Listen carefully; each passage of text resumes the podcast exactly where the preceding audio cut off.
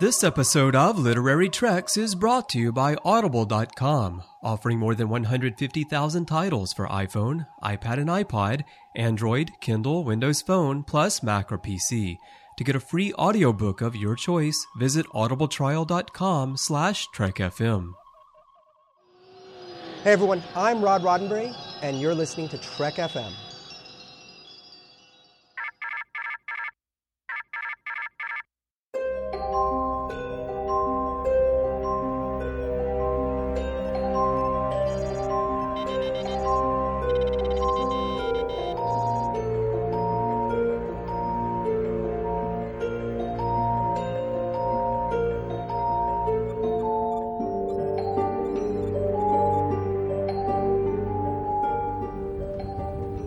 Taking all these books?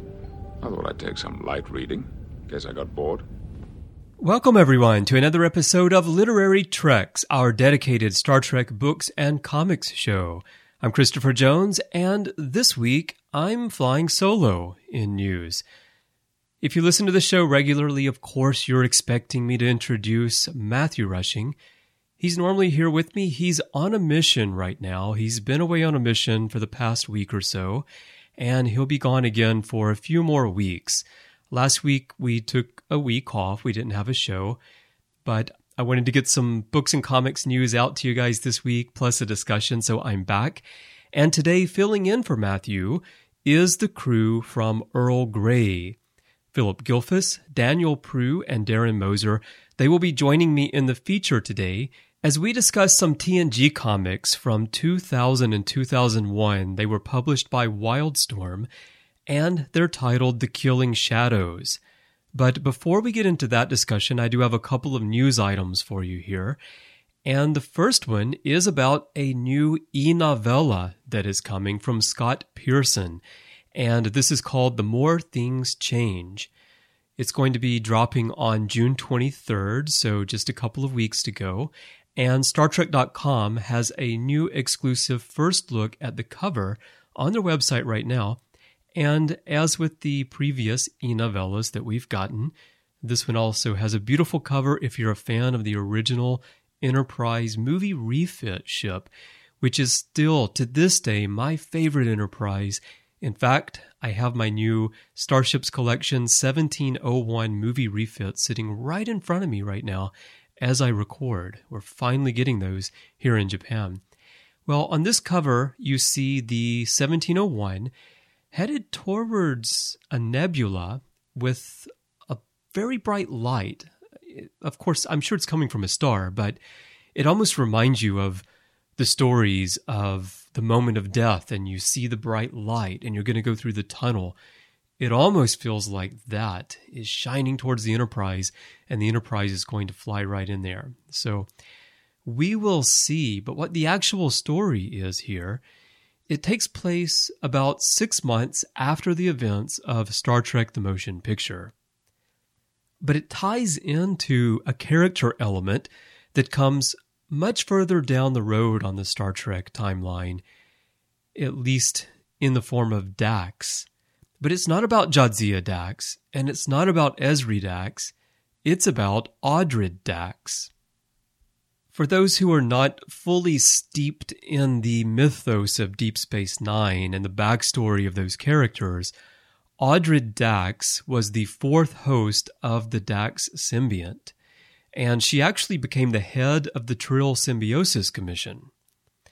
We got to see her being played, at least, by one of the other characters in the DS9 episode Facets, where the members of the crew Jadzia's friends allowed the past hosts to come out and have a voice. And of course, Audrid was played by Quark. Very funny scenes there with Quark, you know, brushing Jadzia's hair and such. So, this is who's going to be in this book.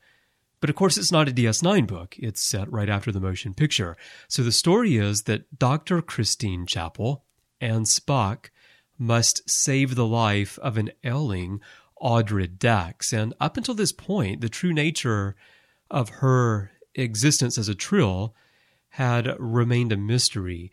So we're going to learn what's happening with Audrid here. And of course, it's not that simple, right? Going and, and helping someone, saving a trill. That would be too simple. So there's an unknown vessel that attacks the shuttle carrying Chapel and Spock. And a risky game of cat and mouse may be the only way to save all their lives. Now, this is going to be a 100 page story, so a nice linked little e novella. You'll remember that Matthew and I did Seasons of Light and Darkness here on the show a month or two ago when that came out as an e novella. I loved the format. I took that book and I just sat down and I just read it straight through. And it was actually longer than this one, I believe. I think it was, don't quote me on this, I think it was 126 pages, something like that, a little over 100. So this is going to be great. Just grab this, sit down, read it straight through. You're going to get a great Chapel and Spock story. And I can't wait to see how Dax plays into this. As I mentioned, it's going to drop on June 23rd. It's going to run $2.99. And if you want to see this cover and get more info, go over to StarTrek.com. They've got the artwork right up there for you. The other news item I have for you today is about the Star Trek ongoing series, and this is about ongoing number 33 Lost Apollo Part 1. Now, this came out last week, I believe it was last week, and I really enjoyed reading it. It starts out very differently than what you're expecting because it starts out on Earth with an astronaut who is going to be going on this mission in 1970. It opens at Cocoa Beach, Florida on March 31st, 1970. And then it quickly jumps 291 years into the future with the Enterprise in orbit of planet Henrix 5. The exploration of the planet really felt like TOS for me. I really I liked what they were doing with the artwork and and it gave us that feeling of the original series, maybe a little bit more so than the Abrams verse, which is actually the timeline in which the story is set. Now, I'm not going to really go into the comic here. I'd like to review it, but I would like for Matthew to be here with me when we talk about it. The second part is dropping sometime this month. I presume the final week in June. I actually haven't seen a concrete date yet, but unless it's delayed, it should be dropping at the end of June. In fact, June 25th would be my guess, but we'll see. By the time Matthew's back, I think the second part will have dropped. So, what we'll probably do is get both of them, read through them, and talk through them here in news or do a feature on them, one or the other, depending on what we think about them and if we really want to go that in depth into them. But it's it's a nice new addition to the ongoing series, and the ending. Uh, let's just say, of course, it ends on a cliffhanger because it's part one of two the ending wasn't any great mystery to me, but it did make me really anxious to find out how what I saw in the final frame came to be. Let's just put it that way. So we'll let you know what we think about it when Matthew gets back.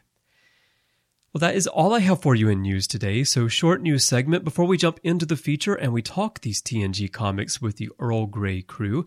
I would like to tell you about our sponsor for today's show, and that is Audible.com.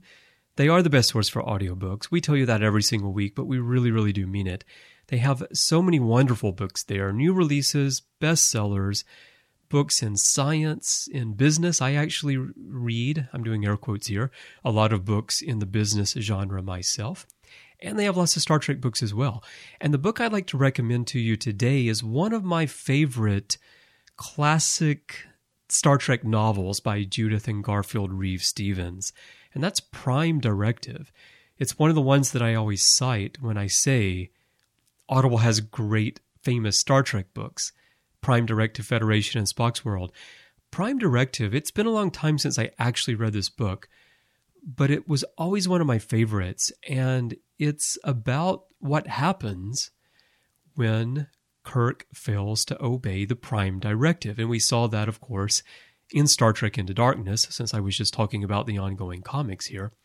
But this goes back further, and Prime Directive tells the story of a planet that they call Kirk's World, which was once a vibrant planet, reduced to a post nuclear horrorscape because of the actions of Captain Kirk. What happens here is you, you always hear, don't go to warp inside a planetary atmosphere. Well, That's what happened in this book. And things turn out really, really poorly for Kirk and the crew. Kirk gets exiled, he gets his command taken away from him. He struggles to regain the command of his ship. His former crew members, they band together to fight for their honor and their careers. And the future of the Enterprise is at stake. And I just mentioned Star Trek Into Darkness, and actually, an interesting thing about this book is that Roberto Orci, who of course wrote Star Trek 2009 and Into Darkness, he actually says this is one of his two favorite Star Trek books. And he actually used scenes from this book to do the casting calls, uh, the readings and the casting calls for the Abrams verse movies. And I actually think this is probably where the whole beginning of Star Trek Into Darkness came from. The whole idea of Kirk, you know, violating the Prime Directive. Not entirely. I mean, they they needed to throw Kirk into that fire so that the character could grow. But given that this is one of Orci's favorite novels, there's a, a strong connection there. So pick this up. As a Trek FM listener, you can get this book absolutely free, and you can support the show and the network at the same time. All you need to do is to go to audibletrial.com slash trekfm and sign up for a trial of Audible. Then choose Prime Directive or any other book you want, and you'll get that absolutely free. And if at the end of the trial you decide not to stick with Audible, you get to keep that book, so there's nothing to lose. But when you try out Audible, the money that we receive from them actually almost covers the cost of hosting literary treks for one entire month. So, a simple act of trying out Audible, which you're going to love and you're going to want to stick with it, and you're going to be able to read all these wonderful books and listen to them as you're exercising and commuting or washing dishes or working or whatever you do. Just the simple act of trying them out really means a lot to us here on the network, and it really does help us keep our shows coming to you every week. So go try it out audibletrial.com slash trekfm. Pick up Prime Directive. Find out why you should always be careful when you go to Warp. And we really thank Audible for their support of literary treks and the network. Well, everyone, today, since Matthew is away on his mission, I am being joined by the crew of Earl Grey to discuss some Star Trek comics. So, first of all, guys, welcome to the show. Thank you. Hey. Hello, hello. For the record, it does not take three Earl Grey guys to replace one Matthew. Just for the record, I just want to be clear. Well, you guys are sipping your tea all the time. You know, Matthew's into Raktajino. He's into the real, the real hot beverage. Uh, oh wait, wait. Does anyone ever order Raktajino hot? I, I, don't. I do not believe so. It is Earl Grey hot. You, that thing. That thing scalds your tongue.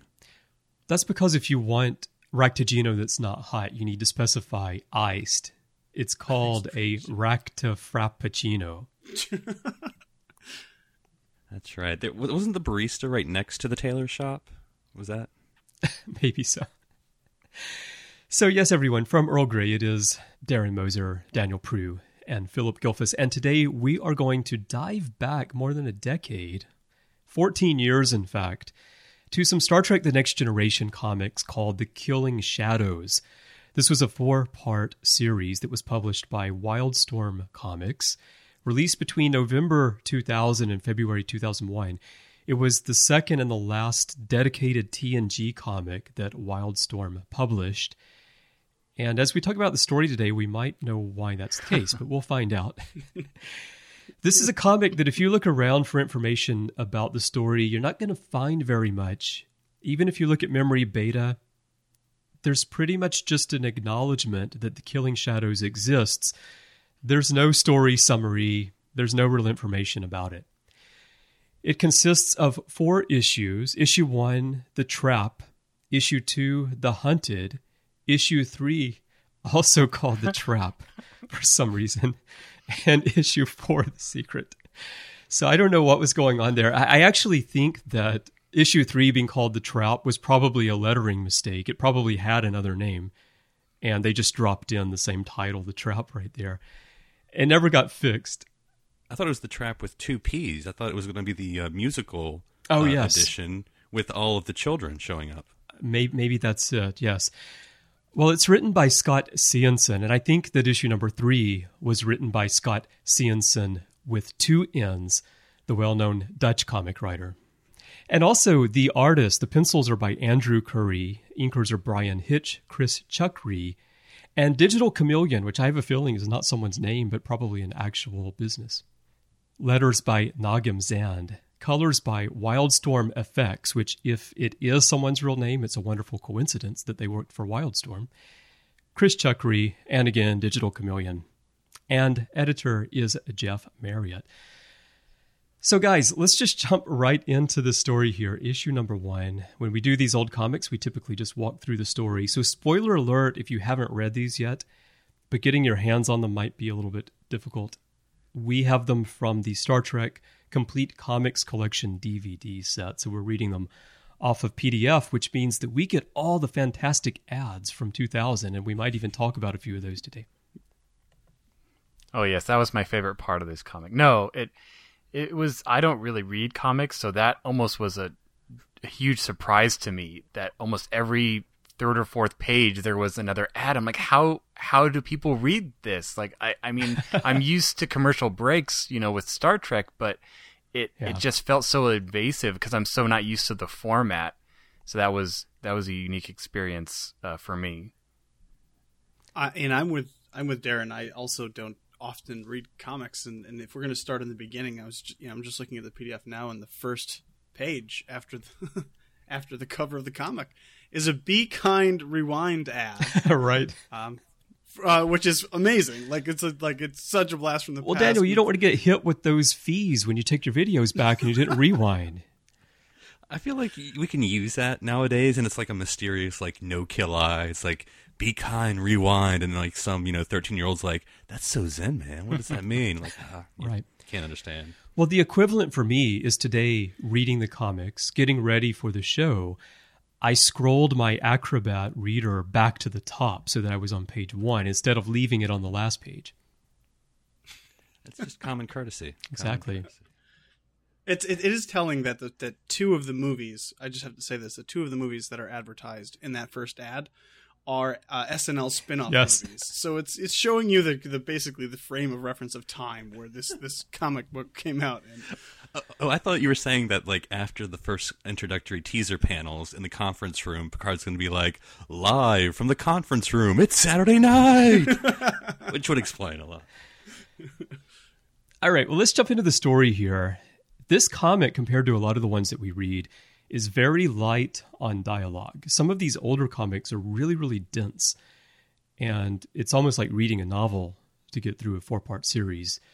This one, the amount of dialogue is much more in line with what we're getting in the Star Trek ongoing comics these days from IDW. But the story kicks off with an attack on a Federation science outpost called Montag 9. And there is a genosciences lab, and there are 19 staff members there. And this, I'm not clear if they, I think they are actually the security team of the facility, or they have visited there and they've boarded, but they're they're in the first contact era uniforms, so they're in the dark jackets with the gray quilted shoulders, and they're going down through the lab. And what they discover is that everyone's been killed, and it's a scene that's reminiscent of boarding the Regula space station in the Wrath of Khan. And then we cut to the Enterprise E with Picard and Data having a little moment where Data's learning about humanity. And then already by the third page, we're in a staff meeting, so you know that this is a TNG comic. Well, what I thought it was kind of cool, and I, and I know you know nowadays there's no no you know it's it's very normal to, to read a TNG um, TNG slash DS9 comic where, where they're you know in the the first contact uniforms. Which, by the way, Chris, I know you really think of them as DS9 uniforms, but It's where they got the most being- play.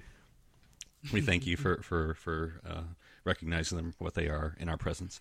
You know, this is kind of cool to see an old comic in the first contact universe or time period, because you know usually what you see is sort of in the quote unquote classic TNG universe. So to me, I was kind of surprised to open this up and see, oh, there's the E, there's all the you know everything. So I thought that was really kind of cool. Kind of made me look forward to a comic.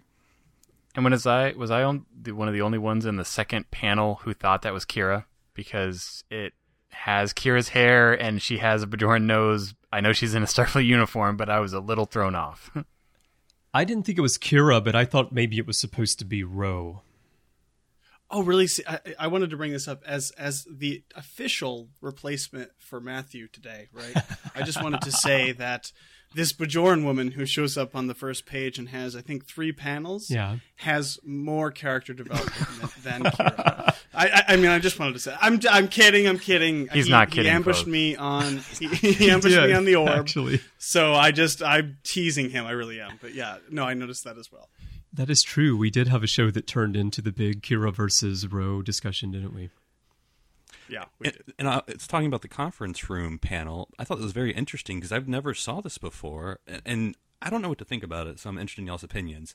Beverly is wearing her, her classic TNG blue jacket uh-huh. over her first contact uniform, and that's never been shown. And so I was like, oh, I guess this is a transition time. She's upset about, you know, what I've spoken about before, the massive amount of color loss in the Starfleet uniform. We go from full body color to chest color to shoulder color to collar color and I'm telling you, next it's the pips. They're just gonna dye the pips, whatever color, and then eventually their eyes. And then their eyes. Everyone has to wear contacts that are color coded for And the Geordi becomes a Yes. science officer by default. I don't know anything about this stuff. I like that idea. And the women paint their nails with the division color. Why not everybody? I mean, it's the 24th century. I think Picard would look good with some red nails. But no, I hadn't noticed that jacket though. I mean, let's just flag that with red pen as a possible continuity breach because you know. Well, she's only in that one panel. It's funny because I like I, I was yeah, I'm scrolling through right now and I didn't when I was when we were getting ready for the show. I was thinking Beverly shows up for one scene in the in the in the whole thing, and then I forgot she was even in this scene because I didn't. I just didn't happen. to Yeah, she shows up later on, but the the real focus here is on the 24th century sketch artist bit where a betazoid was killed in the last attack by the, these mysterious beings that are coming and killing everyone at Federation science stations. And because of the telepathy of the betazoid, this victim scanned one of the attackers and broadcast what little he could of the slayers to the mind of a guard attempting to break through the lab's reinforced door, and then drew a sketch of what they looked like. And these turn out to be the Bodai Sheen, the killing shadows, which are modeled after ninjas from feudal Japanese society. Now, have we ever seen a betazoid be able to scan someone, telepathically transmit the information to someone else in that way? Wait, was this in Law and Order? Um, I think so, yes. Bat'leth edition that we were talking about earlier that we in our, in our earlier show. This, I think this could be it. I mean, it's an interesting concept because is it? Well- it is. are you sure? I mean, really? Are you well, okay, sure? well, they're trying to get around the fact that these ninjas kill whoever sees them. Like no one's ever seen them, and so the only way that we could even get a look at them, except for the fact that we were breaking the fourth wall and we could, of course, see them, you know, is through this telepathy. But uh, it's it's not a power of the Betazoid that we've ever been told about, but I'm willing to give it a little bit of license. And, and Chris, I have to ask you, and not not to, to put you on the spot, living in Japan, but reading this comic about the Bodai Shin, if I'm saying that correctly, a lot of it I'm trying to. I, I read it. I'm like, I need I need validation from Chris. So here's the first thing. Does that really mean the awakened of illuminated mind and spirit in Japanese? Because it's you know it's one of those kind of like funny things, and like two words apparently means like a paragraph, but, but I don't you know it could be totally legit. I wanted to ask you. Ambo Jitsu. Well, what you have to remember about about the Japanese language is that it's written in iconographic characters. It's Chinese characters, so the the one sound contains a lot more meaning than English. So It's a very dense language. the the themes here are based on ninjas, sort of, um, of course, going back because we don't have ninjas running around Japan these days. Although I think a lot of people in America probably think we do, but we don't. And also, it's as everything that comes from. I hate to say the Western world because Japan. I mean, we're part of that group, but if you watch American movies, there seems to be maybe one person in Hollywood who actually understands the difference between Japanese culture and Chinese culture and Korean culture and everything you see mixes Japan and China together even though they're quite different. So because there there definitely seem to be like a um and again this is I'm going to be ignorant American and just do this. There seem to be a lot of what I would call romanticized ninja stuff in here, Right, but that's for all what I I know, mean. it's maybe totally legit for all I know. But I just like all this stuff about like yes, they're like the ninja and honor. I'm like, but is that real? Is that like what really? They're like quiet this is kind of a- Klingons that sneak up on you. Because I wouldn't classify a Klingon as a ninja. Well, it's very it's comic book. I mean, they're writing a comic book here, so it's going to be that sort of you know take reality and embellish it to make it exciting. Having all these guys in black armor running around the streets, attacking everyone. I mean, I, you know, I, again, I, I don't want to say anything about whether because I uh, like Philip, I'll, I'll claim American ignorance and not knowing what tr- true ninja are actually like. But um, as ridiculous as it is, thinking that like nowadays you would bring a knife to a gunfight, this group of people only fight with swords all of the time, and it's like, what are you doing? I don't understand. Well, Klingons it's- fight with it's not bat'leths. There are too many innocents around here. Oh, I can't use my phaser. Oh, oh, my man, goodness, yeah, that's coming. I think basically the the element that really is the basis for that here is just the fact that ninjas were spies and mercenaries. And that's what you or you're seeing here because of this concept of the void that they're being sent through as mercenaries. And, and so that works in that sense to create that connection to it. But, you know, read it as the the folklore that it has become, you know, the legend of the of the ninja. Now, you know, so so once they get the sketch artist, like you said, Chris, and they beam down to Nigeria, Nigerus, if I'm pronouncing that correctly, the planet, because they're searching for this victim that they have identified out of left field that will be next targeted. Doctor Um, Noguri. So of course he Yes. would be a Japanese doctor since ninjas from the void are coming after him. and not not to be all wardrobe McGee here, but Data and Picard apparently love 21st Mid- century 21st century fashion fashion. so much that they have kept these clothes because you know it took me like I read a couple pages. I'm like, wait, is this is this like a prime directive planet? No, this is a human colony, which it would be completely acceptable to be wearing their uniforms, but they apparently love First Contact so much that they're still running around in these uniforms, which they are very slick. I don't I don't want to you Well, know, you know, begrudge that. It, it's hard to find a well tailored coat that really fits your form, and Picard found that in First Contact, and so naturally he wanted to hang on to it. Plus, it has Lily's scent on it. and and like just this friends. this just good friends. this pl- this planet is is so you know it's so okay with just whatever you feel comfortable in that Worf decides that he's a oh, WWF wrestler and he's totally okay with it. So. Now, is that what you weren't gonna do thought when you saw Worf? First of all, Worf always finds a way to get involved in these missions. This is some little, very small planet somewhere which is locked in orbit around its star so that half the planet is dark all the time. And apparently it's not covered in And- ice. Apparently, Worf decided to take his shore leave on this planet. That's what he actually says. It's a good thing that I decided to take my shore leave here. Well, they but they established that's a cover though. Did they? At I, least I it mean, I, seemed I, I read that line. I read that line, but I didn't necessarily take that as being the case. It's like, what happened was Picard thought he was gonna he was briefed you're gonna meet an ally down there. And he thought it was War. And he thought it was War. Who's had a cover story, and it turns out to be. Oh, I get it see. at. Okay, So- that makes but, more okay, sense. But well, the yeah, thing. I don't- okay, less. this cover story for Worf. If it is a cover story, I think he's taking the cover thing a little bit too far by dressing up like Xena warrior princes. I mean, he's the only Klingon on the planet, probably.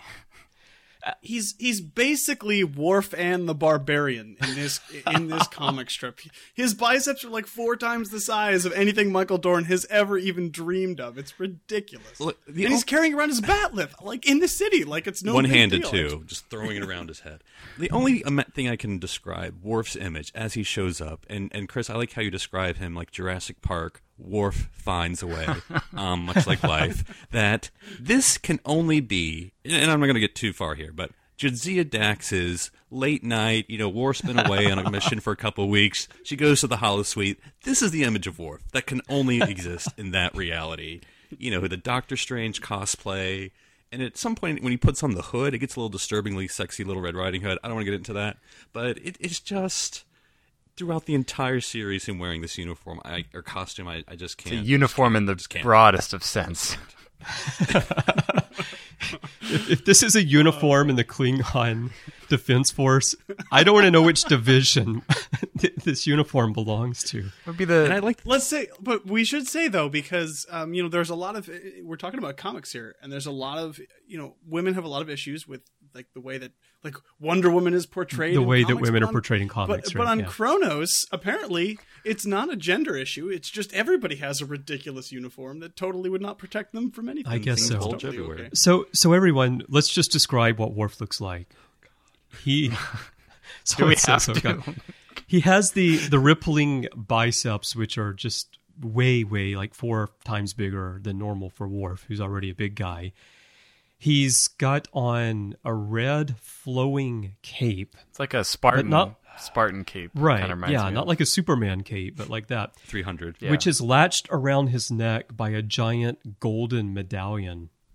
Then he's got this other like a it's I guess it's leather and some sort of chest Mesh plate tank coming top. across. Yeah, that Fishnet. fishnet, okay, that doesn't actually cover him completely and would probably not protect him against anything whatsoever. And then he's wearing like mustard colored tights. It looks like half of his Will Scarlet uniform from uh, that one TNG episode, Uh, Cupid. Cupid. and he just took Yes. his shirt off. This was what was on underneath. Actually, it's even got the cloak. So this is his red uh, uniform from from Cupid, This would identify you as Worf Scarlet. just without the uh, without the shirt. And then he's got big, big leather bracelets around both wrists and giant boots and his below the tights it's almost like they they they don't even come down to his ankle and they flare out. And then he's doing a pose like he's a big muscle man and growling like he's some kind of monster. So i don't know where this Worf came from but wow this only happens in comics Chris, the, the, the bracelets, they're, they're, I mentioned Wonder Woman before. These are phaser proof bracelets that he uses to block all of the ah, phasers oh, that makes that are getting sense. shot at him. Yeah. so And you could block, change from frame you to could frame. block the beams with one wrist while you swing your bat'leth with the other yes Exactly. Does he have a lasso of honor? Don't don't answer. I don't know. But fortunately, we're whisked back up to the Enterprise, and we don't have to look at Worf for a little while. Well, let's move on through the story here and get through the first issue. They go down to the planet, they find the doctor. They want to bring him back to the ship and bring him to safety. But he says, I'm safer here in the open because these shadow killers, they don't want to be seen. So as long as I'm in a public place like this, they're not going to hurt me. Of course, the, the waiter turns out to be one of them It's always the way. and is apparently holding a lightsaber in this frame. Is that a lightsaber? That's what happens when you don't tip. It's definitely a lightsaber. That's exactly the first thing I thought. well, it's not. It's not a Jedi. He's Storm Shadow from GI Joe, Oh, oh, that's or what I was Snake Eyes. thinking He's, of. he's Yes, Snake Eyes. They Yeah. all look like Snake Eyes, basically. they do. That's what I was trying to picture. Good call, GI Joe. So we've got we've got a little bit of Star Trek, a little bit of Xena Warrior Princess, Wonder Woman, GI Joe going in here.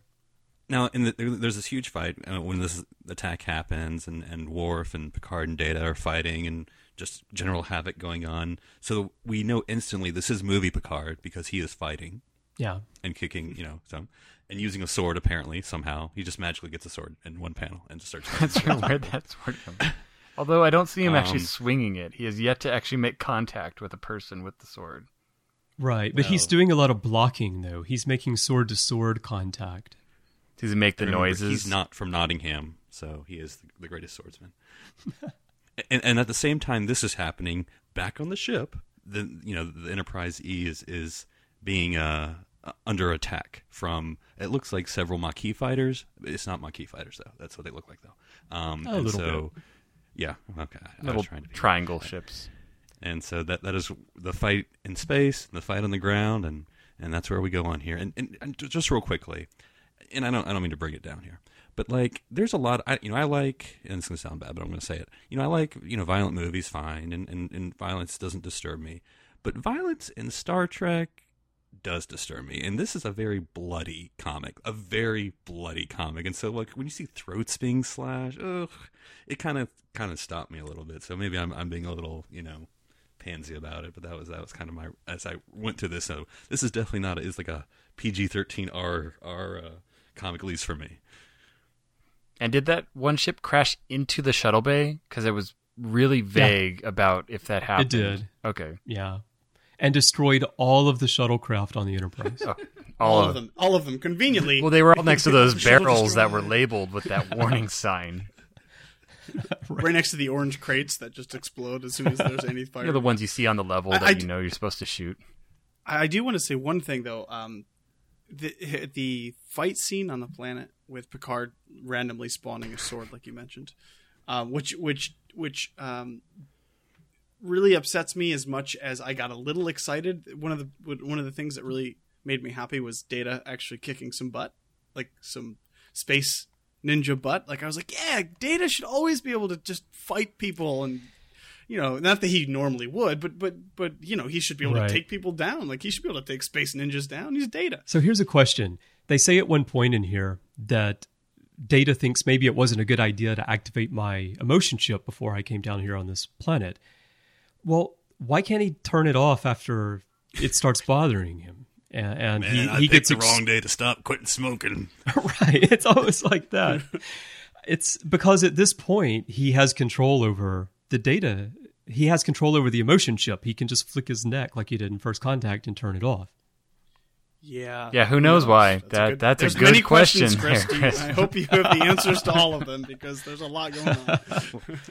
Well, well, as the as the fighting continues here on the uh, on the on the ground, one thing I thought was interesting. I mean, kind of like as everyone's getting killed, literally, like I said, they just people were dying left and right here. You know, security guards, whatever, everyone's just dying, getting killed. Um, but then the the doctor they're protecting gets straight up killed. Yep. Like, oh, I thought that was the whole mission. oh, he just got killed. Fifteen pages in, he's dead. So, so at that point, you think Picard should say, "Ah, crap, we we failed. Let's all beam up and get out of here." Well, he can't because Jackie Chan is restart. swinging in to tell him he's That's what I'm looking at right now. Got milk? Yes, there is a gigantic full page ad of a helicopter that says "Got milk," and then Jackie Chan is swinging. And Sorry, that totally took me out of the kicking- comic when I came to that page. well, uh. the problem is that there's so much action going on on the left page with all the fighting, and then it's almost like Jackie Chan is part of the comic, and he is attacking He looks like he these kicked the killers with a with a bottle of milk. He he kicked his he kicked the guy we're supposed to be protecting with his right boot. Yes. In this in this extended Star Trek universe, Jackie Chan is some sort of uh, security officer Yeah. on the on the Enterprise E. Apparently, yeah. Who do, you, who do you think replaced Worf? That's right. You know, actually, he's wearing all black here. He could be Section 31. In which case, they really should lose the white helicopters because it's quite a With got milk printed on the side. It's a little conspicuous. Livingston would have never accepted that. But All right. So back on the ship, the reason that they crashed, the Shadow Killers crashed that ship into the shuttle bay was that they wanted to board the Enterprise. And I guess they don't have transporters or who knows. So they crashed into the shuttle bay. And I know you're going to say, well, maybe the Enterprise's shields were up and so they couldn't beam through. But then again, if the shields were up, would they be able to fly their ship through the shields directly into the shuttle bay? Maybe the know. shields were set on shuttle bay shield levels, you know, where the sh- ship can actually go through it. But who would who would be that maybe stupid? maybe Troi telepathically transmitted the shield harmonics to them and they were able to pass right through. You know that's Geordi's job. So so Troi is walking Speaking down and one of these shadow killers is on the ship and sucks her as as I gathered it sucks her into this void place that they're talking about. It's almost like the void's in s- their mind, though. It's like she's still Right, like standing it's in there, their mind. but Yeah. she doesn't feel like she's staying there. It's yeah. It's like the next phase or whatever, the uh, like kind of thing, right? Like they're kind of there, but they're kind of not. And I think that's the case because at the very end of the comic, they they bring this person back who had been sucked into the void, and she says, "I can't feel the void anymore." And so it does seem like it's something that's sort of in your mind, like it's not a place that you can go to specifically. It's not even like the Nexus. It's just some other dimension or reality that at least your thought process goes there, and you become disconnected from where you are. That's Well, this this one point is what makes me kind of glad this story was in a comic because there's so much exposition on like the void and what is the void and what is going on like in the little blocks. I'm like, if you were actually shooting this as an episode, all I see is shot of you know Troi looking one way, shot of Troi looking another way. Like you would get none of that because you they're not saying anything, and it's really hard to describe Yeah. what's inside people's heads. You would have to do something like go to the all white place, like with the prophets or Oh, with the um, sphere builders in Enterprise or something, so that you are somewhere else. Q would show up, of course, to explain what's going on because nobody else does. Well, you guys said that they come to the fight with their knives and their swords, but that's not all. Actually, as we get near the end here, they pull out the throwing stars as well. The throwing stars explode for no reason at all. Listen, in in TOS, it- we have a scene where the, the the ship can literally shoot a phaser beam towards a planet, a city block, and and make everybody pass out on the ground. yes. What do you think you're going to do with a throwing star? I don't understand. Like, it makes no sense. To me. See, they know that. That's why they attack the E in orbit, so it can't do that. But I'm just saying, like, your phaser would be.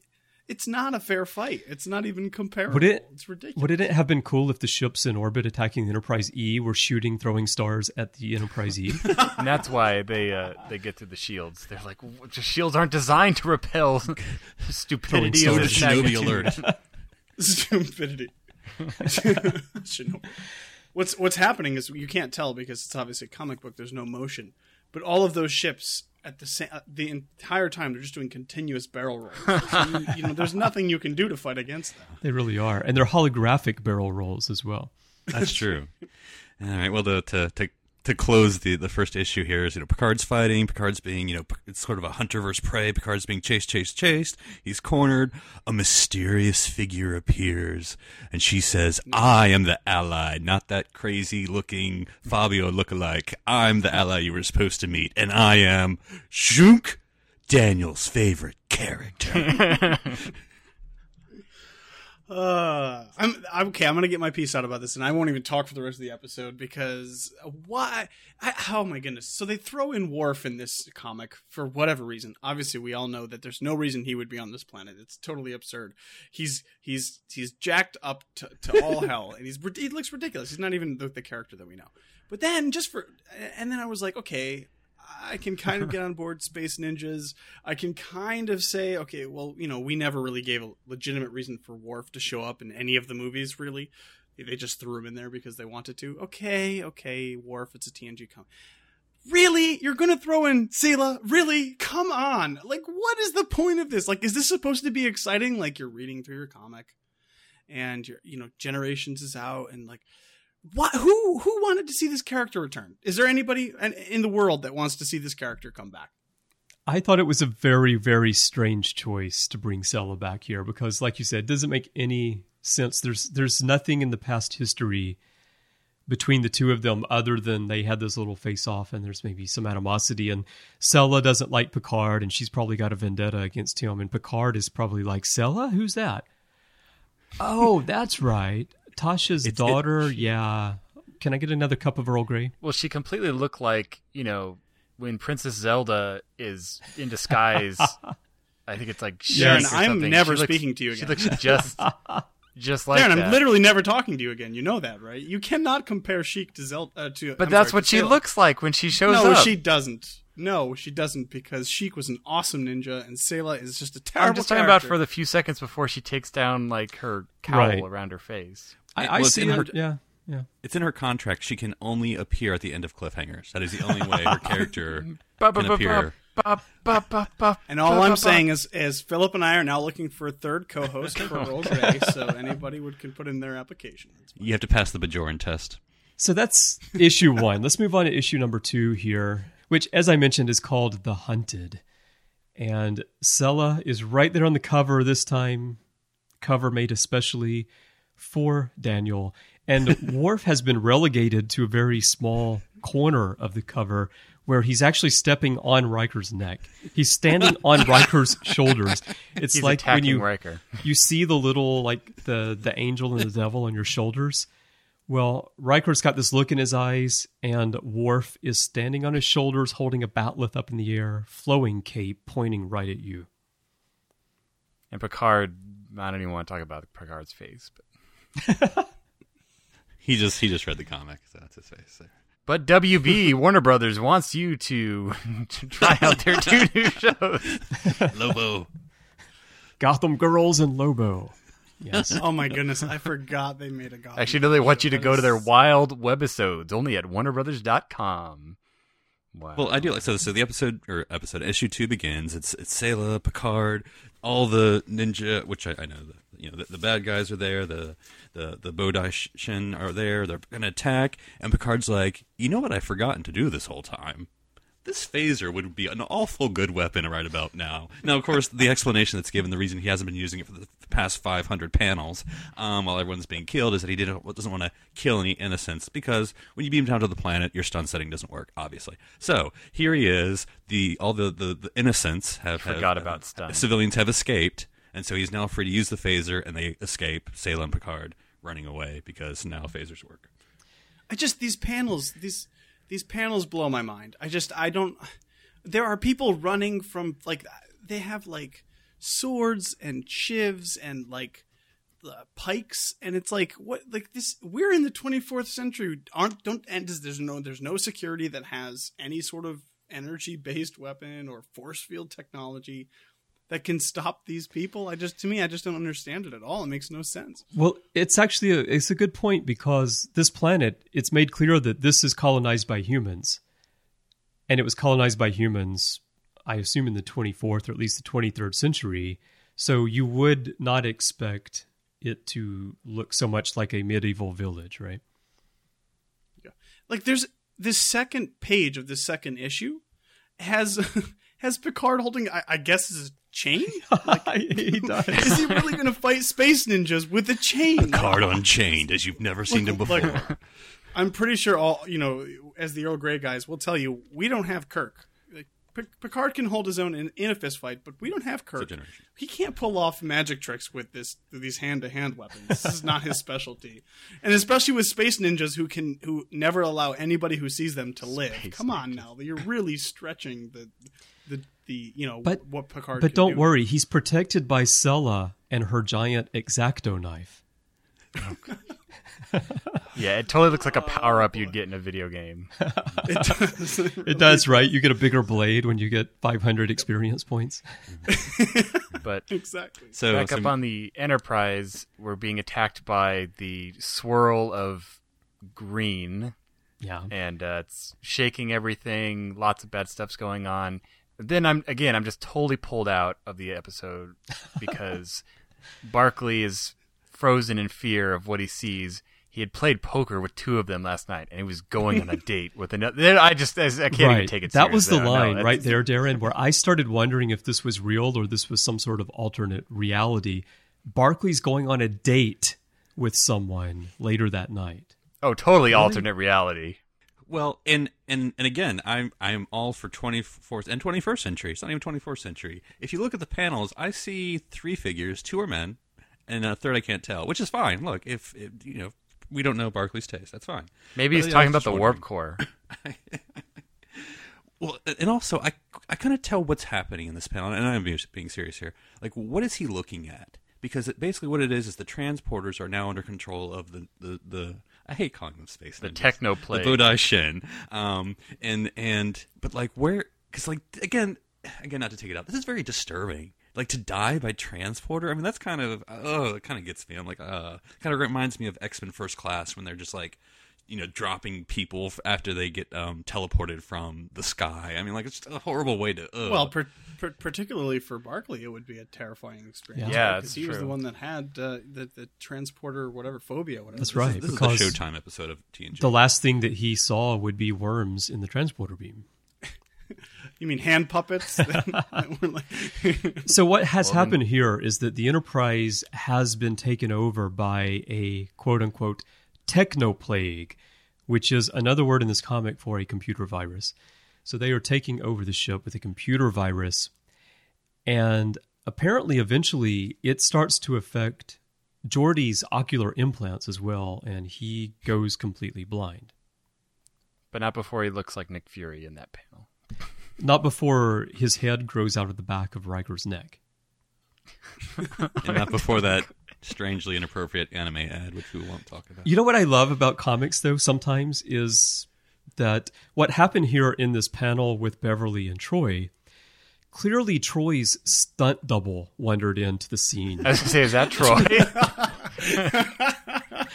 because that's not supposed Marina Troy. Sirtis right there. no. That's funny. And we find out here that the Enterprise E is is second only to the Enterprise D for how easy it is to take over the entire ship. That's true. Sure, exactly. Then Data gets mad. You Data don't want to gets see him when he gets mad. That's right. Yeah. So more fighting down on the planet, and more fighting down on the planet, and then Sela and Picard they hop into Buddy a ship movie. and they reenact the chase scenes Blade Runner? from Star Wars. Was that episode three where they have all the chase scenes? Episode two. Or two. His two. It's episode Okay. two. All the chase scenes with Anakin flying the uh, car around. Or maybe it's Blade Runner. One thing I do have to say about this comic, and i- is that I do enjoy just because I love the Enterprise E, I do enjoy how they draw and, and color the interior of, of the ship, well, the the outside too, but and so I mean it, it's very well done in my opinion. Um, the bridge I love seeing they did very well. So I, I mean I do want to give credit here that that all the Enterprise E scenes, you know, besides the disturbing they do things look that are happening. good. Um, but the, at least the, showing the ship um, is very it was very good, and I lo- and I like I really did enjoy that. Well, yeah, when and when Geordi's eyes started to go for one second, I thought, "Oh man, Charlie X, here we go," because it says I can feel the techno plague moving inside it. Yeah. But no, he just went blind. So then Riker has to, you know, figure out how he's going to save the ship and turns into his. He actually says in here at one point, so they call me cocky, but he does get kind of cocky. He's almost like he is in Insurrection, where he's going to scoop everything up and ram it down their throats. Well, it's after Troi like roundhouse kicks. She's been watching a lot of Oh, Walker Texas yet. Ranger. We have not gotten there yet. Oh, we haven't gotten there. yet. Well, I mean, speaking of Riker in, in this whole series, you know, I- Riker is pretty a tactical guy, right? I mean, we've seen throughout the, the, the movies, right, the Riker maneuver, and even in the in the TV show. I mean, he, this is a smart guy, but in this series, his tactical um, um, thoughts and approach comes to this sentence: "Fire everything," like literally every time. He just presses all the weapons buttons with like his palm of his hand, and that's how he fights. He goes to the Nero school of, of tactics. Yes. Is that Yeah. what you're That's what I'm saying? saying. So the fighting continues on the ship and on the planet. And then we're prompted to buy Green Day's new album, Warning, featuring Minority, Warning, and Blood, Sex, and Booze in stores now. It's a great album, by the Yeah. way. If you don't have that album, you should pick it up. It's fantastic. If I was reading with this your comic, right guard extreme sport. If I was reading this comic, I would have gotten it on Napster at the time. But anyway, go ahead. And then, so Picard has learned that the Bodai Shin are going to use the transporter technology to, he thinks they're going to use it to kill everyone on the planet and erase all the evidence.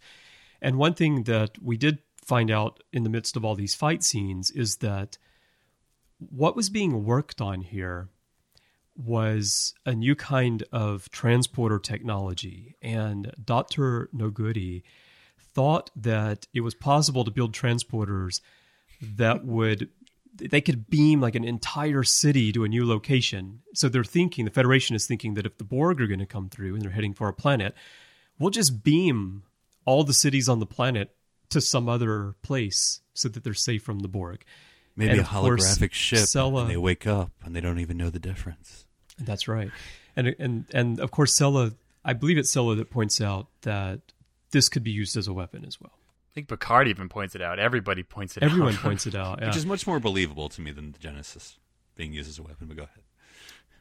So then Picard goes into it's a little bit like the end of first contact mode, right? They're presenting him again where he's going to go to some extreme and he's willing to sacrifice everyone on the planet in order to wipe out the shadow killers, I guess presumably so that they can't harm anyone else.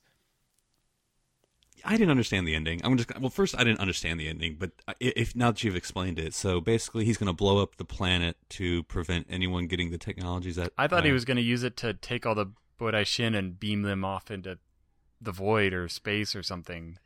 I, I was not. I didn't know either. I thought that like for like two panels, it became a really a big morality issue of will Picard kill everyone to kill the Bodai Shin, and it was like, and then it was like it didn't work, and then it was like, oh okay, well we'll go on to our next plan. Like it wasn't even a big thing. I didn't. I didn't understand what was going on either. And then while I'm trying to figure it out, we have Roundhouse Troi showing up. Boom. Because because if there's anybody on the Enterprise that could beat up a space ninja it, in in a believable manner, it's totally Hey, Counselor she's Troi. been taking makes Worf's total calisthenics class for Yeah, he's- like he's not 14. Oh, good point. years. Yeah.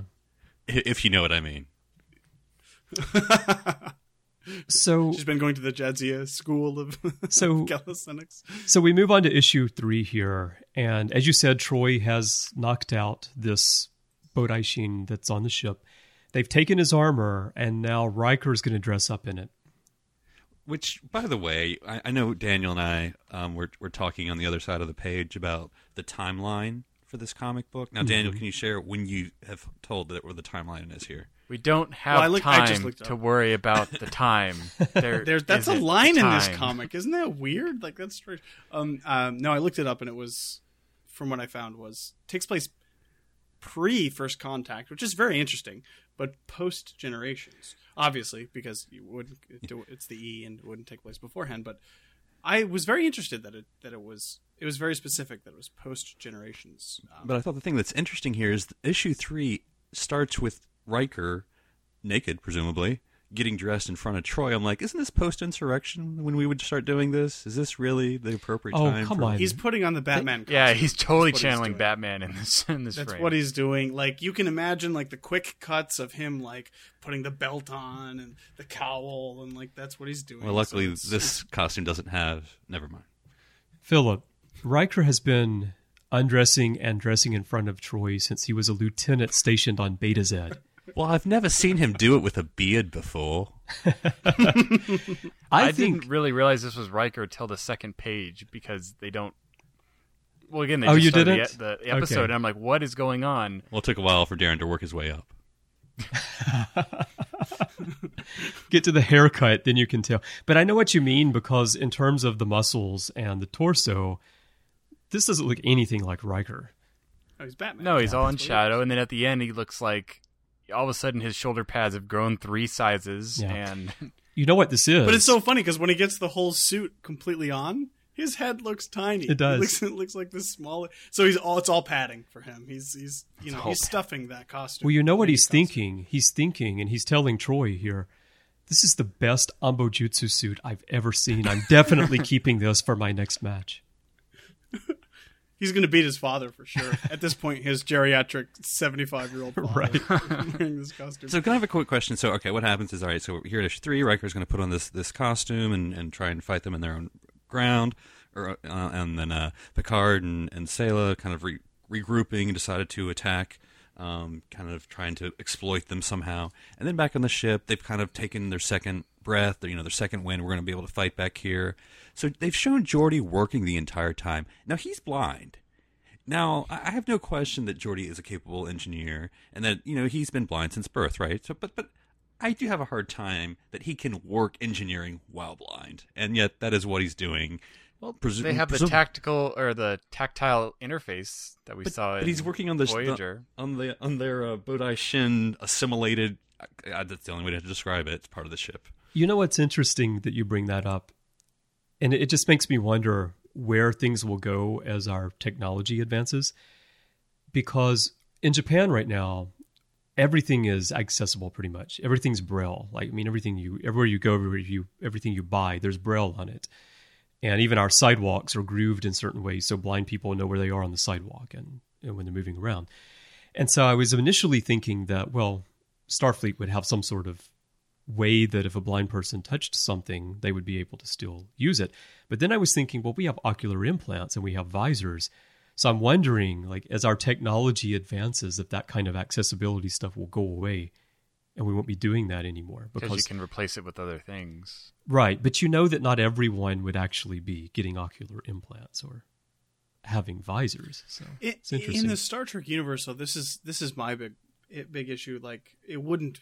I assume, and this is just my assumption and how I see it. Like, Geordi would like people having visors Mm-hmm. if they're born blind would not be an, an uncommon thing. I I think we would actually be much further than that. I think we would have ocular Sure, implants. we'd have ocular implants, TNG, but um, there would be no reason for anyone to ever be blind and not be able to see at all. Like like this, the fact that you could have a visor would be really commonplace. It's not a weird Mm-hmm. thing. Like in TNG, we're given the impression that this is a very unique thing. Like he's the only one that's that's that has this Right. technology. But it seems very it should be very commonplace. I would think. Hmm. That's interesting concept that just popped in as you were describing that, Phillip. So So, so on the planet, the, the, the, the battle of attack is that they're going to go to the dark side of the moon. Oh, wait, the planet. The dark side of the planet, and they're going to make this elaborate light device. I mean, you correct me if I'm wrong here. So that everyone will run away except the Bodai Shen. And if they don't run away, we know they're the bad guys. So Picard hits his magic com badge. The light shines, and there is one panel, one one dialogue box that just halted me completely. And maybe I'm overthinking this, but I'm just going to read it. Okay, so this is the plan. The light goes, people are running, they're going to find this, and here's the block. Sela's limited psychic abilities Yes. inherent in her Romulan side shields her thoughts and those of the companion of her companions from any other Bodishan in the crowd. What Yeah. the? I actually have it written in my notes. I think that's stretching it a little bit. that exact line. Now, Daniel, you're the I think- Romulan agent or expert. What what is this? The psychic abilities? I presumably, and this you're, I agree, it's completely ridiculous. Presumably, it's just the fact that Vulcans are touch telepaths, Right. Romulans should be as well. Though, I don't believe there's ever a time that we're that we're ever actually shown that they still have that capability. But even then, that's very much stretching. Like, oh, they can totally do these things too. Right. Even if they had that, it would be like Spock creating a bubble around the landing party in the original series to protect them. exactly. So, like the life belt is just Spock's mind. yeah. Plus, Sela is only is only half Romulan anyway, so she would have very limited. Uh, Worf was on his own. psychic abilities. So what happens if you put Sela and Troi in the same room together? They each have sort of half operational special mental abilities. The empathy, Well, that's what I was which is often when presented as telepathy, and then this other telepathic capability of Sela. And that's what I, exactly what I was saying when I read this panel. I thought it was equally as ridiculous, and I'm like, wait a minute. If Troi's, uh, you know, like psionic abilities didn't protect her, and and she's half actual telepath and not just touch telepath, like why why would Sela, Sela be able to protect herself? It doesn't, and everybody else she wanted to. It didn't make any sense to me either. All right. So, so, so meanwhile, Shadow Riker. This is, and again, this is this is Riker's tactical abilities and approach it, throughout this thing. So he's he has this magical suit on, right? So he's now, and f- for some reason, the Bodai Shin accept him as one of their own. So he's walking around. He sees them on the ship, right? Kind of reminds me of that Voyager episode where he sees the invisible aliens, right? And so the panel is like, well, this is Riker. You know, I could be silent and figure out. But that wouldn't be any fun. I'm just going to start blindly attacking all of them. Fire He's that everything. player on the FPS who's just like, you know, I could make it through this level by just hugging the shadows, or I could just attack the bad guys and they'll all spawn and try to kill me. We find out that these suits have a very interesting capability that was sort of puzzling to me to find this out in the third part of a four part issue because we've seen these guys walking around all over the place and all over the surface of this planet. Apparently, no one can see you if you're wearing this suit. Only the Bodai Shin can see each other, but the rest of the crew members don't know you're there. You just walk past them. No suit that small as a cloaking device. That's how it seemed to be presented at this point when Riker comes down. Because it actually says the Bodai Shin armor allows Riker to move invisibly among the crew. He is not invisible to the assassins. which technically gives him literally no advantage. Real, I mean, because eh, presumably You might as like, well walk know, up oh, in his, his Starfleet uniform. Do you think that it was just a, a, an effort? They, they did the artwork for this comic and they did this frame with all the Starfleet officers in the corridor and they forgot to put Riker in there. And so they didn't have time to go back and redraw it. And so they just explained, like, no one can see him while Add he's the little wearing a text suit. box. Well, it's really shoddy armor anyway. I mean, it's got that seam line on the middle, so as soon as you strike it once, it just splits right in half. I mean, that's Right. it's not going to protect Very anybody. cleanly, right Yeah. down the middle, so you can see half of his face and half of the armor. Yes. That's why you know which one to root for when they're flying around on the panels. That's exactly right. This is this, is this going to be the next Power Ranger costume, Darren? What we're seeing here? Yeah, hopefully not. Hopefully not. That could be that could be pretty cool. Could be what what would we call it? The Bodenjas. That's probably exactly what they would call And it. and you'd be watching it, going, "How come I can't see anyone? Oh, they're invisible. That's right. They really saved production costs." You do know that in Japan, every single year on television, we get a new set of Power Rangers, right? And oh it's yeah, you get it always before us. it's always something Renja, which is ranger in Japanese. So it's Sadadara Renja. So I actually, I, a lot of times I was reminded, and this might be my personal bias, so of the Foot Clan from Oh, it does have a bit of a the foot Teenage clan, Mutant Ninja yes. Turtles. Like they're Ah. they have a lot of similarities with that. So Except they talk a lot more. that's true. well, and they That foot is soldier. So you know, one thing I have to do say with this comic, you know, and and I have said some things obviously during this episode, but I mean the characterization is there. I mean, there's some wonky things, but you know, Picard's Picard Riker's a little crazier, but he's Riker. You know, there is characterization. I mean, it's not like they're just crazy here and it's just TNG. You know, TNG character Sure. suits and weird things coming out. No, this is it's it's it's the characters. But then there, there comes this part where you know Geordi kind of gets surprised by one of the Bodai Shen, and the Bodai Shen's like, you know, I'm I'm putting in my uh my He's RoboCop at this moment. Yeah, He his just board interface claw. with the wall. um and, he- and like Beverly, you have a choice. You either have to kill because you're a, you know all for life, and I'm like, you know, Beverly knows her way around the phaser. You know, this is this isn't her first rodeo, buddy. You know, she she's been killing Borg. You know, he's like, I know your belief in life will stop you from. Oh, why am I dead? Well, I, I think the point of that, though, and this is something else that's in here related to the void that doesn't really get explained or fleshed out because 90% of the comic is spent with fight scenes, is that there's something about the shadow killers and something about the void that takes over your mind and makes you do things that you wouldn't otherwise do.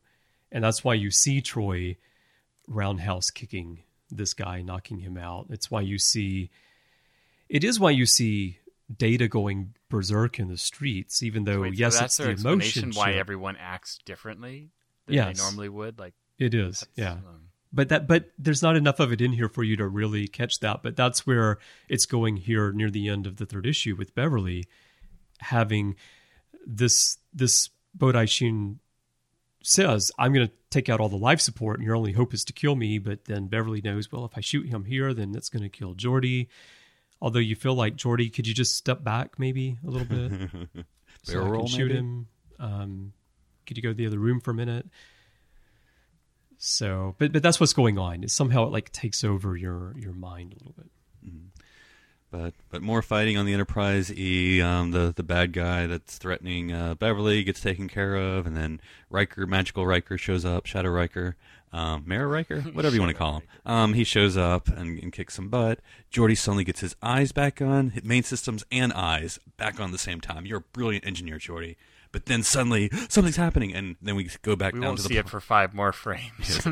so we got go back down to the planet again. This whole thing about trying to find one of the Bodai Shen, you know, from- Jubilee's running away to join the X Men. it is Jubilee. It's absolutely Jubilee. There's no doubt about it. I love the final frame in the third one where the police show up and they say, "Put down your weapons now." And over in front of this store, you see Worf and Picard and Data and Sela. I guess they are, and it looks like. If you take superheroes and they accidentally get caught by normal people, it's like they're over there in their cosplay in the middle of the street. And, they, and there's like they're miles away from any bad guys. There's nobody around them. Worf's got his you know bat'leth ready. Yeah. Judge Dredd is on the scene in this. I thought it was like the that end Oh, of the it's so modern true. Planet of the Apes, where it's all the ape, uh, you know, in front of the Lincoln uh, Memorial. All right, so that's issue three, which again is called The Trap, just like issue one was. Now, issue four is The Secret. So this Go, is where what we're going to that get the frame that resolution. Geordi was looking at that we missed? I mean, it's so. I want and to know what he's the looking at. exciting conclusion. Yeah, they, were, they were surrounded by ships and they were in trouble. Vipers actually from Battlestar Yeah, exactly. oh That's what they yeah, like. the the new the new Vipers. Yeah. Yeah. So then they go down to the planet and they're in a prison, I believe, and they have to fight a bunch of Incredible Hulks. They're like these green guys that look normal, and then when they break through the bars, they all become enormous, and their shirts rip and their muscles rip away. It was Martian Manhunter we can't ask to the about it. Incredible Hulk. That's what happened. Yeah. Because come on, guys, because why not? Why not? At this point, not? let's just throw it all in Picard's there. like, "Changeling?" What do we have to like, lose? That's no the show time to title, Daniel. curious. Because why not? I like that. Picard's like, well, are they changelings? Sela's like, shrug, and then just keeps on Yeah. going. Don't worry about it. Don't worry about it. Doesn't matter. We'll never address it. It's just gonna happen. It's just gonna happen. The craziest things you can think of, we're gonna throw in a blender, and it's gonna come on the page at this point. So true. It is Martian Manhunter, basically. So basically, yeah. aboard the Enterprise, by this point, they have figured out, of course, that these are holographic ships and that they don't need to fight them all. Uh, but they keep fighting them, and they start launching all the escape pods for some Riker reason. Maneuver Two, Electric Boogaloo. It seems it seems that Riker's solution is launch all the escape pods into the middle of the battlefield and then fire everything we have. I, you know, I think But it he- looks they it cut off looks the like panel. He puts like a bomb on each one. He makes them blow up. He's like, "We control this minefield." I'm like, when did escape pods become so explosive? You'd think inherently they'd be designed against that. Right. and, and you actually think that he just put the bombs in the escape pods, but no, he gave the bombs to the people and made them fly the escape pods. oh, Those things do my not fly themselves. I just wanna Everyone who was late for their duty shift last week. I don't know how they do things but there on is Deep no fourth Nine. shift. What are you getting so mad at? so oh, more fighting. Fighting goes on for a while. Deaths, And- deaths, deaths. In between an ad for a stapler. Yeah, there's an ad here for a stapler. It's actually for the Unreal Tournament, and it's called Head Blowed Off Repair Kit. Also good for reattaching arms, legs, and fingers, as seen on TV. I, I, I just have to say, as as a very huge gamer myself, I love there's there's a lot of game advertisements in in this series. This is my favorite. I, I mean, I played Unreal. Did you have it on the Dreamcast, Daniel? I didn't. I never owned a Dreamcast, believe it or not. But uh, I I believe mean, it. Unreal's fantastic. Unreal's This is a two page amazing. It's- spread, it's- by the way, so they were going all out with Dreamcast they at this really point were, in time. which they didn't have to because it was Unreal in the early 2000s. But um, it's it's just amazing. Like it's so silly. It's it's so funny to look back on. It's such like a snapshot. Well, speaking of, of of silly, 2000s. one part we didn't talk about is that before they got captured by the, the cops, right? That's what we're going to call them. Um, you know, Sela killed, I'm hand quoting, uh, a child, a, a, a, a space ninja, which I hate using that word, child. Um, and Shot so, them with a phaser. Yes, exactly. Yes. But now, after the after during the prison, you know, break, right? Don't you know prison break when you see one? Um, what happens is Picard's like, "Look, out of my magical jacket from the 21st century. This stops now. I be I put it in a transporter buffer." That I've never seen before in my life, the size of my palm, is the pattern of that child. Sure. And Yeah. now I'm going to destroy it. Well, Because but internet. he didn't choose to destroy it. It look. I thought that the the ninja guy destroyed it. I don't know. It. I really lost it here. Well, this then- Yeah, panel. no, he was very precise. Well, then we find out at the end that when people are transported, they're not actually sent anywhere. They're like sent into this void. It's like transporting them into the void, which makes you think that maybe the Shadow Killers were upset because this doctor was creating this technology that beamed people into the void. And they, it was like the Borg incursion into fluidic space, which upset species 8472. what So they came out. So maybe these guys were coming over. They've been alerted to our presence because we find out at the end when the like the ultimate void leader guy comes out when the the Guardians of Oa show up.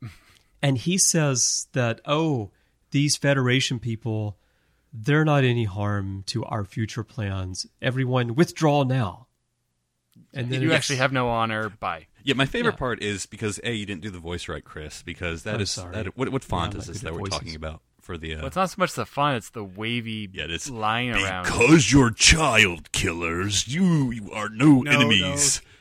I'm like, really? come on, guys. This this is literally like you don't need to know what Deus Ex Machina is until you read this comic. Oh, Like four four panels before the end of the comic, a booming voice comes in and says, I will solve all of your problems, and no, you no longer have this conflict. And it's like, are you kidding me? Like, I couldn't even believe Is this went with so? This is really the plot to the new Guardians of the Galaxy movie, right? Because that is it. I don't know. It ah.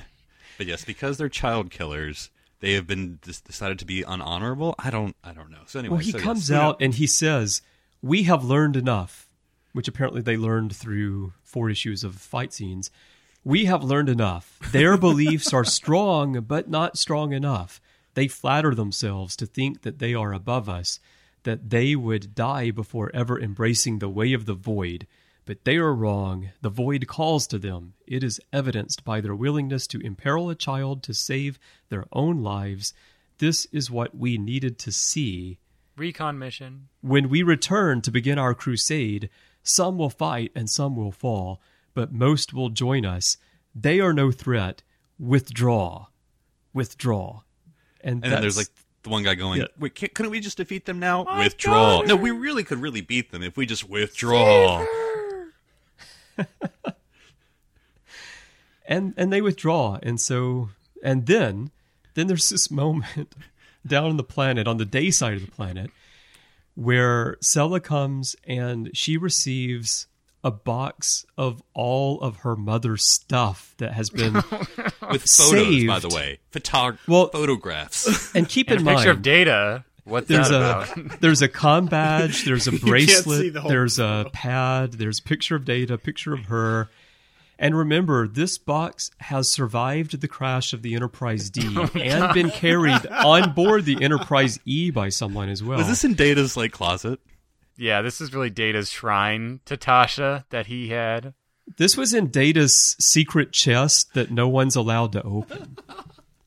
You guys remember the, the, the in Measure of a Man when he Yes, has like know. this special box with all of his medals Yeah. and stuff. This is where he put all this stuff in, and uh, they t- they they stole it from him and gave it to Sela so she could shoot it with a phaser. And That's so- what happened. Sela, yes, shoots it with a phaser and burns everything up and says, You won't haunt me anymore, mother. You have no power over me. Someone's None." got issues.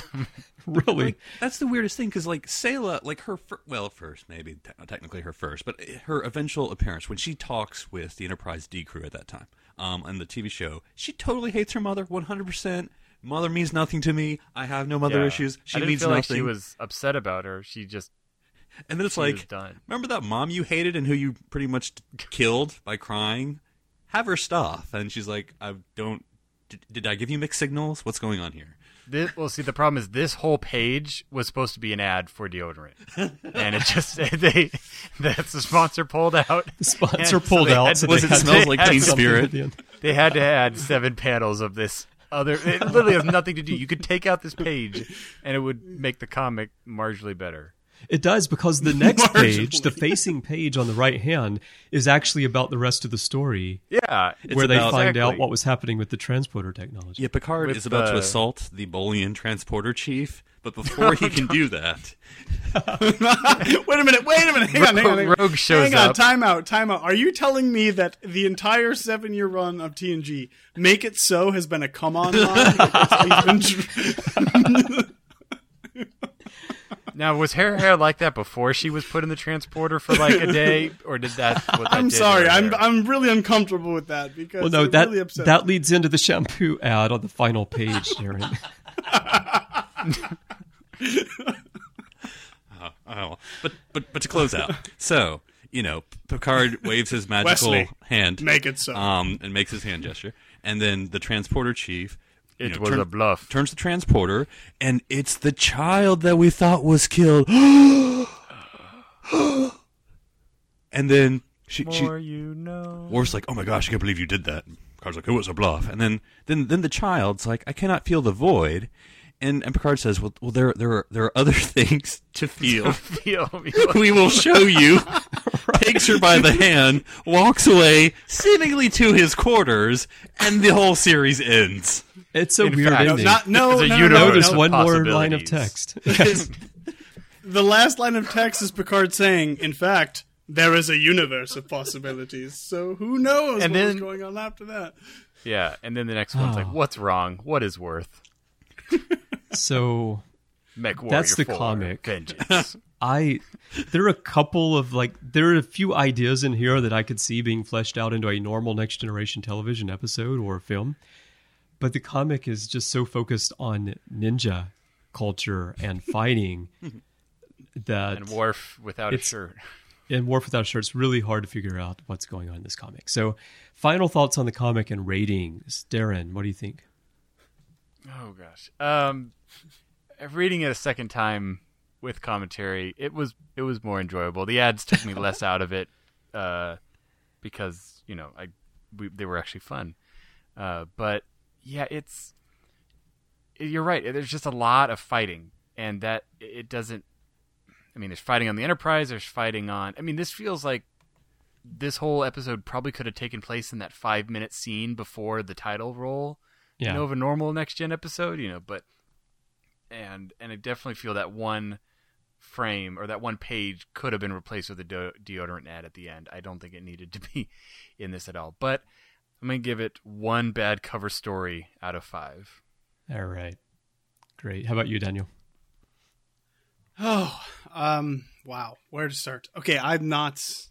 Um, this is literally the first, uh, like comic or, or book that I've read in the Star Trek universe ever. I- I'll admit my my ignorance. I should have given you what's going on something outs- better than as your introduction. yes, you should have. Yes, you should have. Um, but um, so I don't know. Like I don't. Which is good that you say that because it makes me assume that this is that not characteristic of most Star Trek This comics. is not no. characteristic of what, what I would expect. No. Um, but I will say, yeah, I'm very put off by this. It seems like they take the most ridiculous and silly and uh, out of this world crazy things of comic books and just shoved Star Trek characters into it, and we're like, just whatever, doesn't really matter. There doesn't have to be like a, a flow or a story or anything interesting going on. Like you said, Chris, I actually do think there are some really interesting ideas that are put forth that, that are certainly not laid out um, that might have been really good, really good stories, but we don't get that. And I mean, this this honestly for me, this this comic is already at a huge disadvantage for having Sela in it. but I mean, but even that, like that, even really didn't hurt my my ultimate score because it's so silly with space ninjas and swords and taking over the Enterprise, and I'm just. I don't know. There are some some things that I liked about it, but honestly, I'm gonna give it like a like only one rippling Worf muscle out of like all of the rippling Worf muscles you can have. So How about you, Phillip? That totally was not going to be my rating. Um, yeah. I, I- I- I mean, as you said, Chris, I- there, there's some ideas, and I'll do very quickly. It's the ideas that the Bodash, and it does remind me both of the TOS episode, which I can't remember, where there's all the different aliens that each of the Enterprise members have to go through. You know, Scotty drinks the one under the table. Then it does remind me of TNG Allegiance, where they kind of test um, Picard and, and all that stuff. Because it's about testing the members, right? Will Troi be loyal? How far does that loyalty stretch? Does Crusher believe in life? How far does that stretch? You know, what is Picard's moral choices? How far does that stretch? And so there's the testing of, well, I won't say humanity because there's also aliens, but, you know, a testing of the, the Starfleet crew. And that, I think that's an interesting idea. It kind of goes away on the rails. So I will say, yes, yes, Daniel, there is much better stuff. This is this is the move along home of TNG Comics. So, Maybe we should um, give Daniel Avalon Rising next. but but my rating would be um, two barely dressed Shadow Rikers out of ten. so that would be a barely dressed Will Riker and a barely dressed Tom Riker, who are going to go and kick some ninja ass. There's only one uniform between the two of us. Now, now we're into tr- so each of them has like the left. Each of them has the half. now we're getting into like- Troi's Holosuite program instead of Jadzia's. That's right. Well, I think you guys have said everything. It's, I mean, it can be f- a fun comic just to read through, but in, if it's a next generation comic, I personally would like to see the ideas fleshed out a little bit more, a little bit less fighting here. So I'm going to give this one one flaming box of Tasha Yar memorabilia. Who? Well, and again, I, I don't read a lot of comics, so I'm also struck by the fact that so I can get you know oh look there's a TNG comic pick it up you know put it on my pull list, but then someone had to buy three more comics to finish the story like shows to do that. I just, No, no, I just, Darren, I don't you know how to read a comic? You stand in front of the comic display, Okay. waiting for the guy to like not see you, and you're like done, put it back, and you walk away. That's, that's Apparently, I've been reading comics wrong. Thank you, thank you. I'm, I will take that under advisement. this isn't a library. Well, thanks for sitting in today, guys, and talking comics with me. Before I let you go, Phillip, where can people find you? They can fortunately slash unfortunately find all three of us each and every week on Earl Grey at Trek FM here to talking all things the next generation and mostly the good things of the next generation, but, but we delve into things like this as well. Um, but they can find me on Twitter. My uh, handle there is NC Public Servant, and that's NC like North Carolina, not NC like No Clothing Worf. How about you, Daniel? Yeah, they can. Of course, they can find me on on Earl Grey as well every week. And um, as much as is in my control, which is only thirty three percent of the time, we will not talk about Sela. and if these guys want to bring it up, that's fine. but Next I on can't- Earl can't Grey. Control what they want to bring it up. our, our character pro no. Um, but if they want to find me on Twitter, I'm one up Dan, and that is the number one, not the word. Great. And you, Darren? They can find me on Twitter under username Dr. Sci-Fi. That's Dr. like Dr. Crusher, who will not take a life. S C I F I. And if you are interested in general science fiction, I also have a show called The Dr. Sci-Fi Show, where this month we are covering B movie science fiction. So it's it's buckle up because it's uh it's going to be rifftastic. I think we found a story for it. No, no, no. I good B science movies. Yeah, no. Excellent. Well, thanks again, guys. Thank you. Thank you. Well, I had a blast talking about these comics today with Phillip, Darren, and Daniel. I hope you really enjoyed the discussion as well. I know we cut up a lot more than we normally do here on the show, but you know, when you give us that on the page, it's kind of hard not to joke your way all the way through it. But but it was fun. And I know we gave these comics a low rating. But if you happen across them, do pick them up and read through it. It is fun to see them doing something very different like that with a crew that you're familiar with. And as we said, the voices of the characters and all are pretty pretty spot on. It's just some of the other stuff that goes on, and of course, Worf's outfit.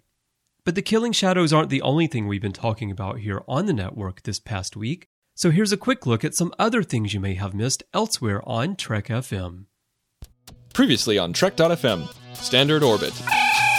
And we go to the theater. I still remember this, even though I was only four. I still remember this. We go to the theater and we're watching it, and then that Klingon dog shows up on screen, and I'm like, what the frack is that? Get me out of here right now. Earl Grey.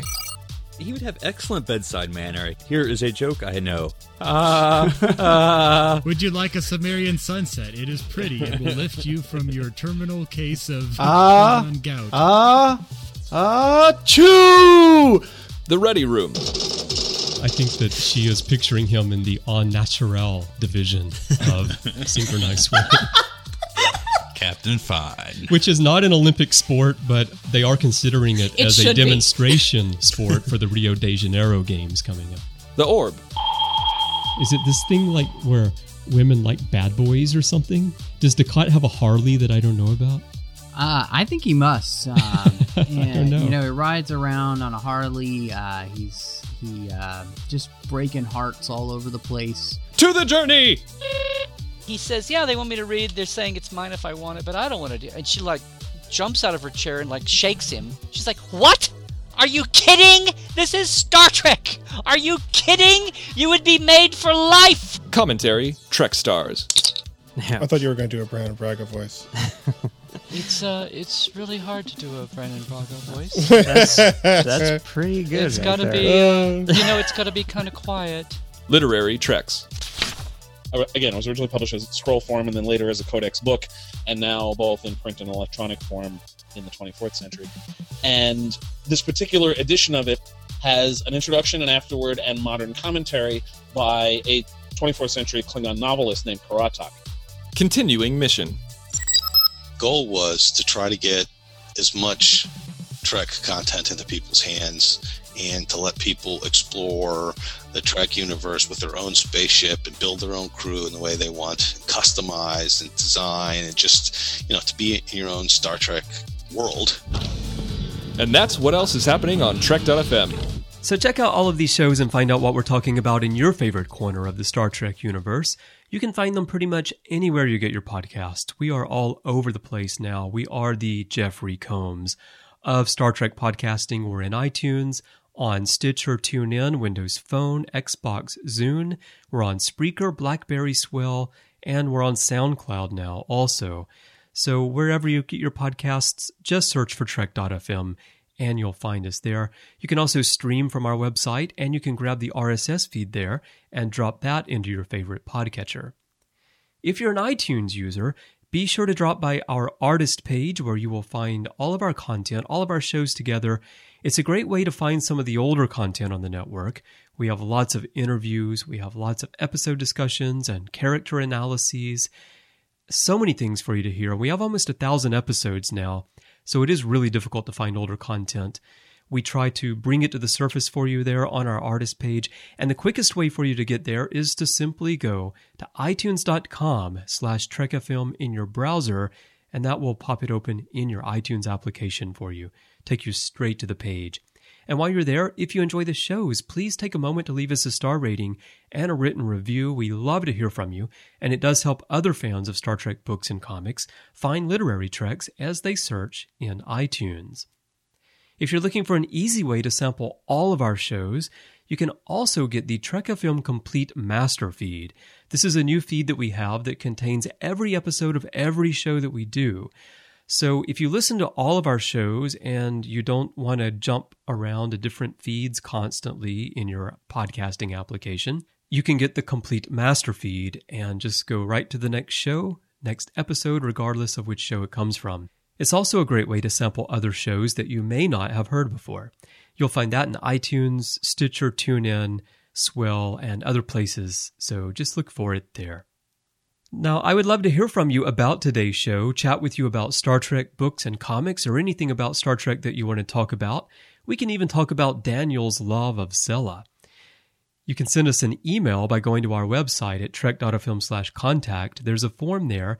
Just choose to send to a show and choose literary treks, and that will come to both Matthew and me by email. You can also find us on Twitter. Our username is TrekFM. We're on Facebook at facebook.com slash TrekFM.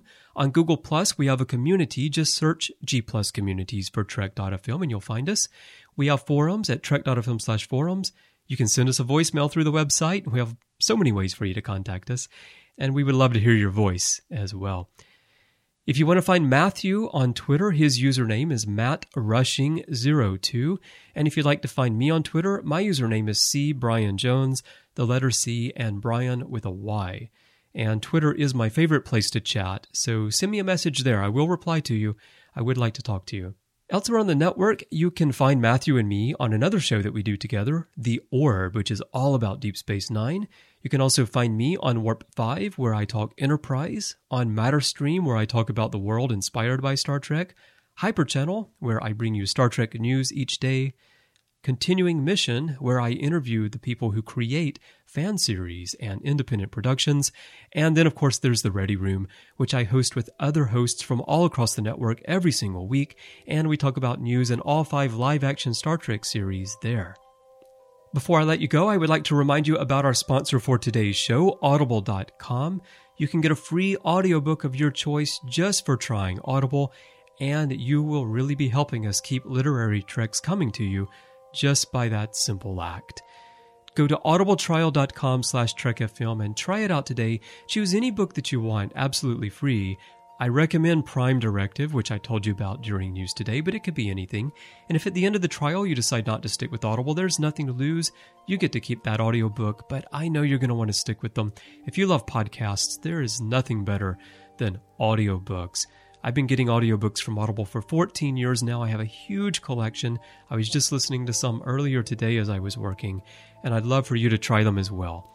Again, that's audibletrial.com slash trekfm, and we really thank Audible for their support of Literary Treks and the network.